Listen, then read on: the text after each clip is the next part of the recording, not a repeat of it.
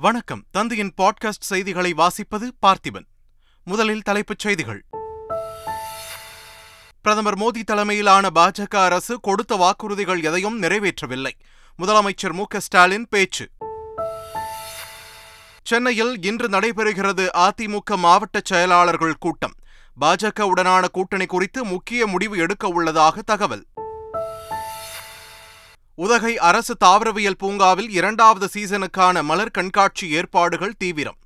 பதினைந்தாயிரம் மலர் தொட்டிகள் தயார் நிலை. சந்திரபாபு நாயுடுவின் நீதிமன்ற காவல் நீட்டிப்பு. அக்டோபர் ஐந்தாம் தேதி வரை நீட்டித்து விஜயவாடா நீதிமன்றம் உத்தரவு. கோழிக்கோட்டில் குறைந்தது நிபா வைரஸ் பாதிப்பு. பத்து நாட்களுக்கு பிறகு பள்ளி கல்லூரிகள் நாளை திறப்பு. ஆஸ்திரேலியாவுக்கு எதிரான ஒருநாள் கிரிக்கெட் தொடரை கைப்பற்றியது இந்தியா. இரண்டாவது ஒருநாள் போட்டியில் தொன்னூற்று ஒன்பது ரன்கள் வித்தியாசத்தில் அசத்தல் வெற்றி. தமிழகத்தில் கோவை நீலகிரி தேனி திண்டுக்கல் உள்ளிட்ட மாவட்டங்களில் கனமழைக்கு வாய்ப்பு. சென்னை வானிலை ஆய்வு மையம் தகவல். இனி விரிவான செய்திகள். பிரதமர் மோடி தலைமையிலான பாஜக அரசு கொடுத்த வாக்குறுதிகள் எதையுமே நிறைவேற்றவில்லை என்று முதலமைச்சர் மு ஸ்டாலின் குற்றம் சாட்டியுள்ளார். மேலும் வேலைவாய்ப்பு கேட்ட இளைஞர்களை பக்கோடாவிற்கு சொல்லும் மத்திய பாஜக அரசு மீண்டும் ஆட்சிக்கு வராது என்று திமுக வாக்குச்சாவடி பொறுப்பாளர்கள் பயிற்சி பாசறை கூட்டத்தில் முதலமைச்சர் மு ஸ்டாலின் பேசினார். ஒன்றியத்துல ஒரு ஆட்சி இருக்கு. அது ரெண்டாவது முறையா ஆட்சியில் இருக்கு. மூணாவது முறை வரப்போறது இல்ல வரக்கூடாது. அதான் முக்கியம். பத்தாண்டாக போகுது. ஆட்சிக்கு வர்றதுக்கு முன்னாடி கொடுத்த வாக்குறுதிகளை ஏதாவது நிறைவேற்றப்பட்டிருக்கா? எந்த வாக்குறுதி நிறைவேற்றல? வெளிநாட்டுல பதுக்கி வச்சிருக்கக்கூடிய கருப்பு பணத்தை முழுமையாக மீட்பேன்னு ஒருத்தர் சொன்னாரு. மீட்டாரா? கருப்பு பணத்தை மீட்டாரா? ஆண்டுக்கு ரெண்டு கோடி இளைஞர்களுக்கு வேலை வாய்ப்பு ஏற்படுத்தி தருவேன் வாக்குறுதி அளித்தார் பிரதமர் மோடி. ஆனால் எந்த வேலை வாய்ப்பு ஏற்படுத்தி தரல. சொல்ல போனா கடந்த நாற்பது ஆண்டுகள் இல்லாத அளவுக்கு இந்தியாவில வேலை வாய்ப்பு இல்லாததுதான் அதிகரிச்சிருக்கு. யதார்த்தமாக இருக்கு. இதை போய் நாம கேட்டா எல்லோரும் பகோடா வித்துக்குங்க அப்படிங்கிறார்.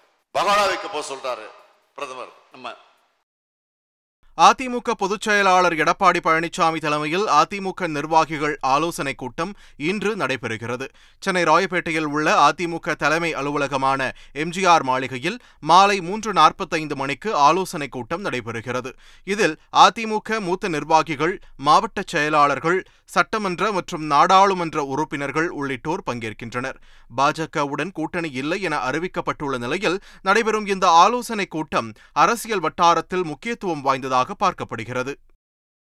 சில மனிதர்களை எதிர்த்து நிற்க வேண்டும் என்பதற்காக தனி மனிதனாக தயாராகிவிட்டதாக பாஜக தலைவர் அண்ணாமலை தெரிவித்துள்ளார். பொள்ளாச்சியில் செய்தியாளர்களிடம் பேசிய அவர் நிறைய பேரை எதிர்த்து நிற்க வேண்டிய காலகட்டம் இது என்று கூறினார். எத்தனை பேரையோ எதிர்த்தாகிவிட்டது பார்த்து கொள்ளலாம் என்றும் அவர் தெரிவித்தார். எதற்கும் சில சவால்களை சந்திக்க வேண்டும் என்றும் சில நிலைப்பாடுகளை எடுக்க தனி மனிதனாக தயாராகிவிட்டேன் என்றும் அண்ணாமலை தெரிவித்தார்.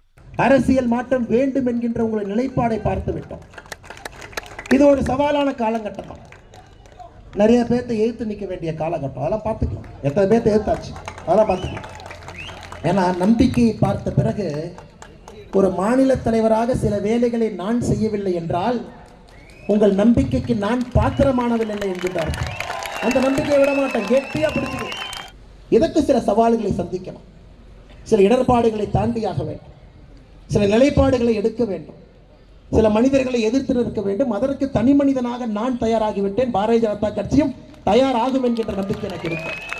காரணம் இது அரசியல் மாற்றத்திற்கான அரிச்சுவடி அது மதுரை மீனாட்சி அம்மன் கோவில் கும்பாபிஷேகத்திற்கான திருப்பணி விரைவில் தொடங்கப்படும் என்று அமைச்சர் P. T. R. Palanivel Thiagarajan தெரிவித்துள்ளார். மதுரையில் செய்தியாளர்களிடம் பேசிய அவர் அறங்காவலர் குழு நியமனத்திற்கு பின்னர் கோவில் திருப்பணிகள் மேற்கொள்ளப்படும் என்றும் கூறினார். தமிழ்நாட்டில் பிரதமர் நரேந்திர மோடியோ காங்கிரஸ் மூத்த தலைவர் ராகுல் காந்தியோ போட்டியிட்டால் அவர்களை எதிர்த்து நாடாளுமன்ற தேர்தலில் போட்டியிடுவேன் என்று நாம் தமிழர் கட்சியின் தலைமை ஒருங்கிணைப்பாளர் சீமான் அறிவித்துள்ளார். என்னுடைய கனவு இந்திய பாராளுமன்றத்துக்குள்ள ஒன்றிய அந்த இந்திய ஒன்றிய பாராளுமன்றத்துக்கு போகிறதில்ல என்னை விட கெட்டிக்கார பிள்ளைகள் ஆளுமை உள்ள பிள்ளைகளை என் தம்பி தங்கைகளை அனுப்புவேன். நான் தமிழ் தேசிய மகன். இது என் தேசம். இந்த தேசத்தின் உரிமை விடுதலை தான் என்னுடைய பெருங்கனவு.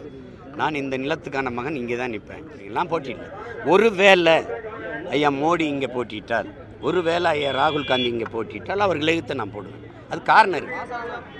ஏன் நான் அவங்களை எதிர்க்கிறேன்னு நான் உங்களுக்கு சொல்லணும்ல? நீங்கள் எங்களுக்கு என்ன பண்ணியிருக்கீங்க? நான் கேட்குறதுக்கு பதில் சொல்லிட்டு போங்கன்னா அது கேட்கணும்ல நான்? அதுக்கு தான்.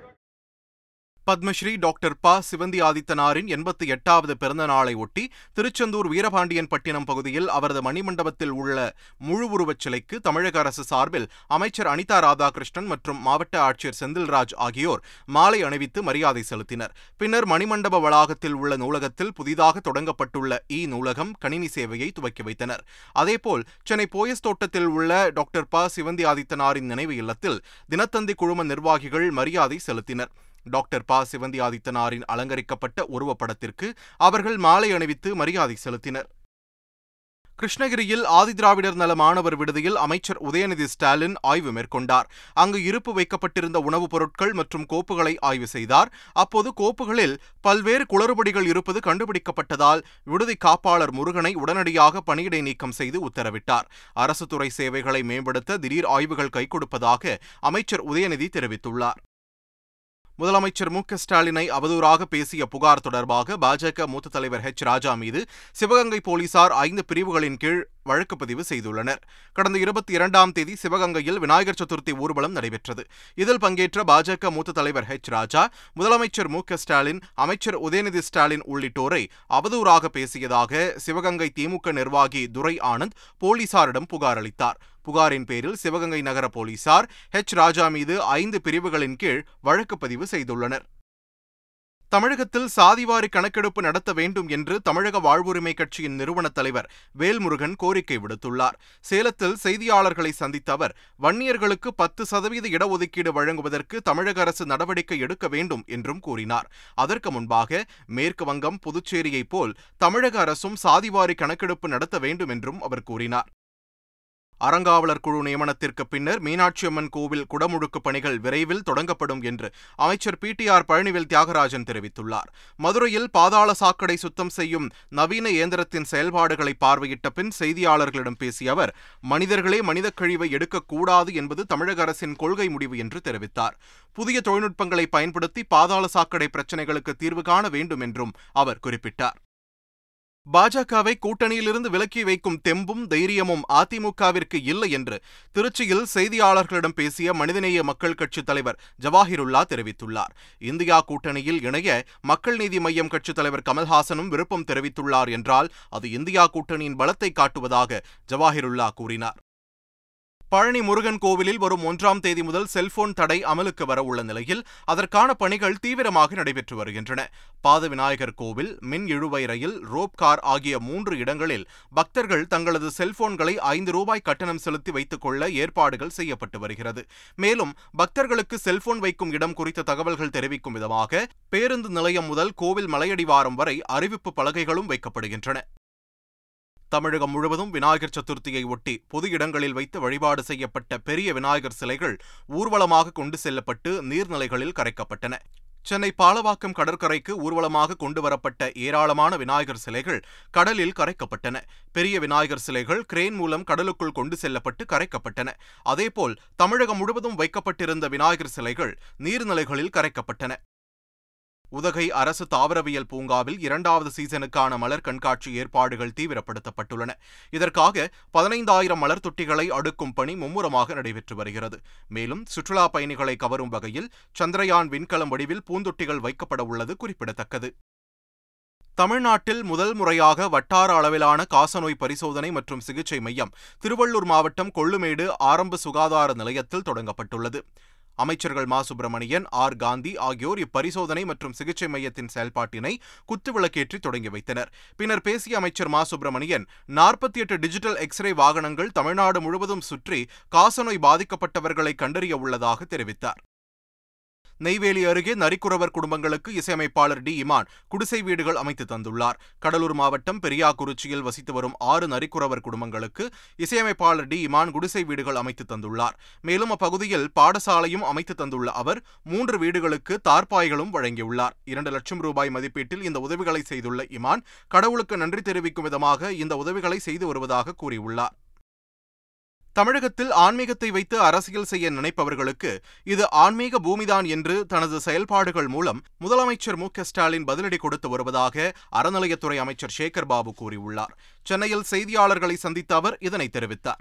தமிழ்நாட்டை அமைதி பூங்காவாக இருக்கின்ற இந்த மாநிலத்தை சகோதரர்களாக பல்வேறு மதத்தினர் பல்வேறு மொழி பேசுகின்றவர் வாழ்ந்து கொண்டிருக்கின்ற இந்த மாநிலத்தை ஆன்மீகத்தை வைத்து அரசியல் செய்யலாம் என்று ஒரு கூட்டம் அலைந்து கொண்டிருக்கின்றது.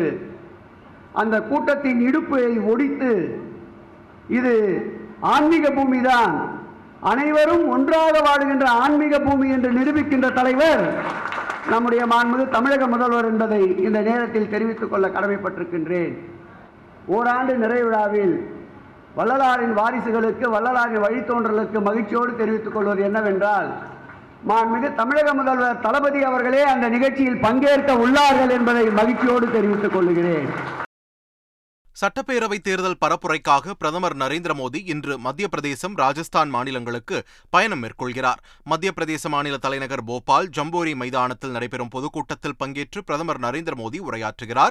இதனைத் தொடர்ந்து ராஜஸ்தான் மாநிலம் ஜெய்ப்பூருக்கு செல்லும் பிரதமர் மோடி பாட் தீன் தயாள் உபாத்யாயாவின் பிறந்த நாளை முன்னிட்டு அவரது சிலைக்கு மலர் தூவி மரியாதை செலுத்துகிறார். மேலும் அங்கு நடைபெறும் பாஜக பொதுக்கூட்டத்திலும் பங்கேற்க உள்ளார். அந்தமான் அருகே கடலில் மிதமான நிலநடுக்கம் ஏற்பட்டது. ரிக்டர் அளவில் நான்கு புள்ளி ஆறாக பதிவானதாக நிலநடுக்கத்திற்கான தேசிய ஆய்வு மையம் தெரிவித்துள்ளது. இரவு பத்து நான்கு மணிக்கு அந்தமானின் போர்ட் பிளேயரில் இருந்து ஐநூற்று நாற்பத்து ஒரு கிலோமீட்டர் தெற்கு தென்கிழக்கு பகுதியில் கடலில் முப்பது கிலோமீட்டர் ஆழத்தில் நிலநடுக்கம் ஏற்பட்டதாகவும் தெரிவிக்கப்பட்டுள்ளது.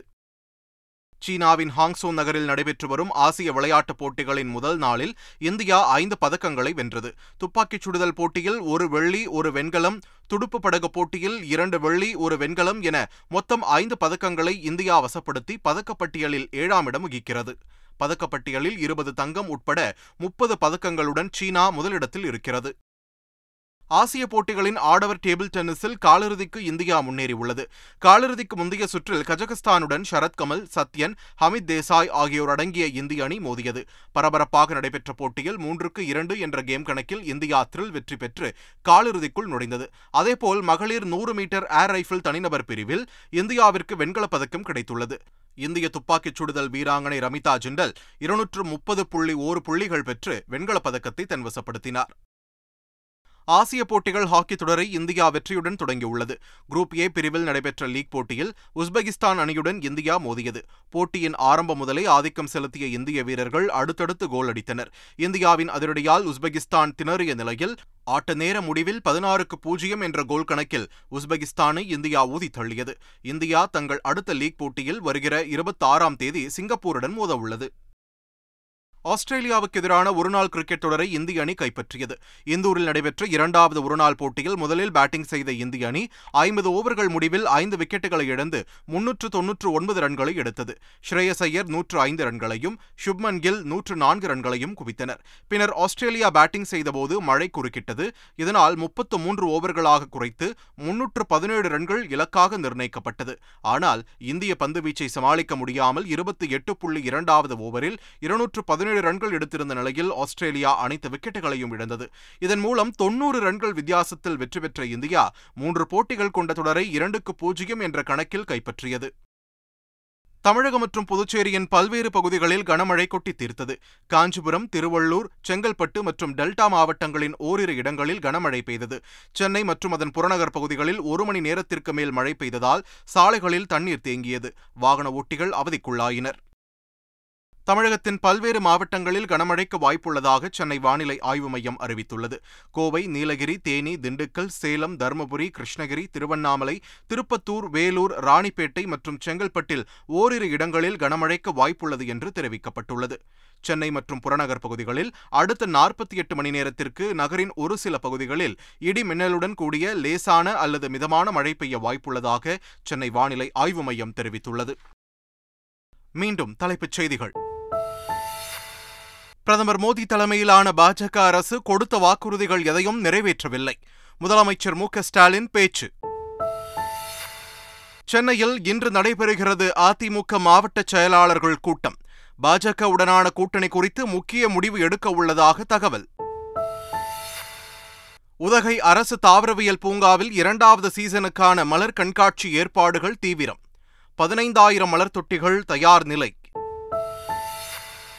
சந்திரபாபு நாயுடுவின் நீதிமன்ற காவல் நீட்டிப்பு. அக்டோபர் ஐந்தாம் தேதி வரை நீட்டித்து விஜயவாடா நீதிமன்றம் உத்தரவு. கோழிக்கோட்டில் குறைந்தது நிபா வைரஸ் பாதிப்பு. பத்து நாட்களுக்கு பிறகு பள்ளி கல்லூரிகள் நாளை திறப்பு. ஆஸ்திரேலியாவுக்கு எதிரான ஒருநாள் கிரிக்கெட் தொடரை கைப்பற்றியது இந்தியா. இரண்டாவது ஒருநாள் போட்டியில் தொன்னூற்று ஒன்பது ரன்கள் வித்தியாசத்தில் அசத்தல் வெற்றி. தமிழகத்தில் கோவை நீலகிரி தேனி திண்டுக்கல் உள்ளிட்ட மாவட்டங்களில் கனமழைக்கு வாய்ப்பு. சென்னை வானிலை ஆய்வு மையம் தகவல். இத்துடன் தந்தியின் பாட்காஸ்ட் செய்திகள் நிறைவு பெறுகின்றன.